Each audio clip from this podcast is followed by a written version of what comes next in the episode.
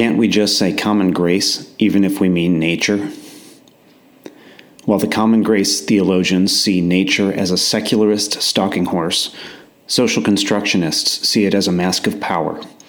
In either case, they reduce nature to something minimal, empty, or non existent. The parallel should give common grace theologians pause. I received the following response twice since posting my critique of common grace theology once from Pastor Peter Bringy on Twitter, and once from my father in law. Can't we just say common grace, even if we mean nature? This response led me to consider a connection to the philosophy of language, the subject of my PhD dissertation. There, a prominent debate concerns a distinction between sense and reference, the meaning of a term and the thing it refers to. When we have two ways of referring to the same thing, these share a referent, thing referred to, while differing in sense, connotation, meaning, etc. This prompts a question Aren't common grace and nature two ways of referring to the same thing? In my dissertation, I am pushing toward a view that reduces meaning or sense to reference in a great many cases. On that view, the difference in sense between common grace and nature would just disappear because of the prominence of their referring to the same reality. However, here I am inclined to distinguish quite strongly the connotations and baggage of each term. Peter put the point this way Can't we just use the term common grace to refer to this phenomenon, even if we are thinking nature? Our hearer might import secularist connotations to the word nature and not hear us out on the point we are trying to make. On this view, it's merely semantic, and we can use either word to refer to the same thing, depending on our context. But what is this thing to which we refer by alternatively nature and common grace? Arguably, it is the good things of the created world between the fall and the consummation and outside the bounds of the church. However, nature and common grace are not actually ways of referring to those good things, but of explaining them. We read something helpful in a secular psychology book. Common grace, one person chimes. The Book of Nature, another intones. These are alternative and competing explanations of the phenomenon, not names for it. And if nature and common grace are competing explanations of the good things outside the church, then it is not a matter of mere semantics which one utters in context. What explains these good things? Nature or common grace? Is nature sufficient to explain these, or is it insufficient? Requiring at least supplementation by common grace. This Christian debate parallels the secular debate between evolutionary psychologists and social constructionists. Are the phenomena of human society explained by nature, biology, evolution, or by social construction? Social constructionists, like common grace theologians, find something ideologically suspect in appeals to nature while the common grace theologians see nature as a secularist stalking horse. Social constructionists, following Foucault, see it as a mask of power. In either case, they reduce nature to something minimal, empty, or non existent. In theology, a vacuole for grace. In social science, a blank slate. The parallel should give common grace theologians pause. The development of an empty notion of nature is itself socially constructed. It is the fruit of modernity. Modern philosophy, following Descartes, emptied nature of its depth and integrity, reducing it to the mechanical inhabitants of a three dimensional grid.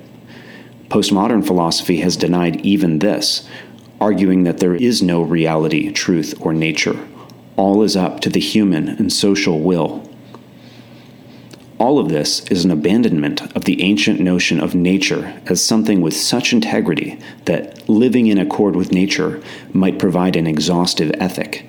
So, Socrates, Plato, Aristotle, the Epicureans, the Stoics, the Apostle Paul, and the main classical Christian theological tradition culminating in Aquinas.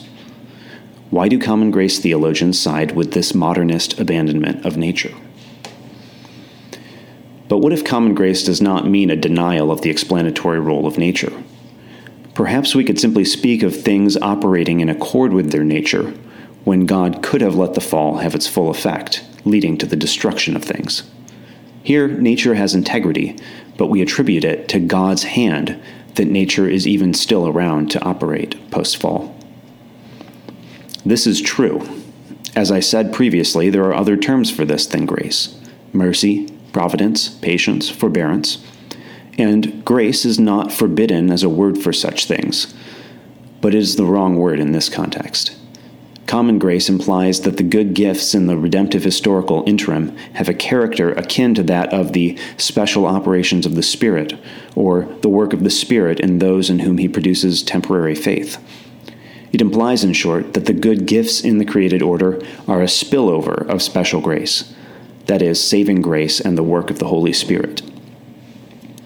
It should also be mentioned that the use of the word grace to refer to an actual principle the sanctifying power of the Holy Spirit, has a solid place in the theological tradition. This means that its use strongly implies direct activity on God's part within an individual. And I do not mean to deny God's direct activity in giving us these gifts.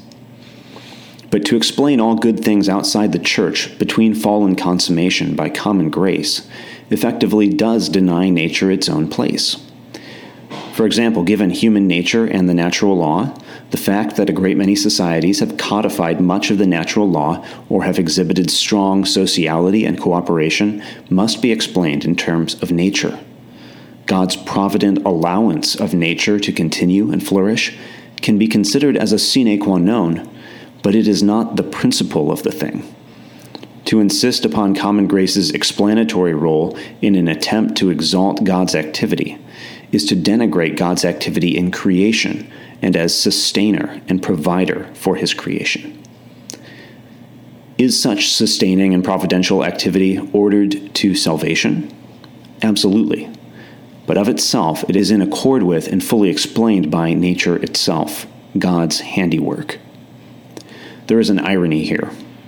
The last time the Reformed vigorously debated common grace, with some denying common grace altogether, the opponents of common grace were concerned that it did not respect the depth of total depravity, that it excused participation in worldly things and sanctified things outside the church. The previous opponents of common grace, hyper Calvinists, denied both common grace and nature, though I am pleased that they did recommend the word providence in place of common grace.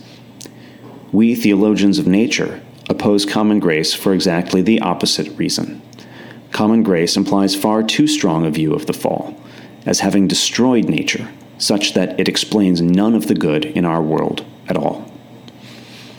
Common grace and nature are not two names for the same thing. They are competing explanations of one thing the fact that there is good in the world outside the domain of God's saving grace.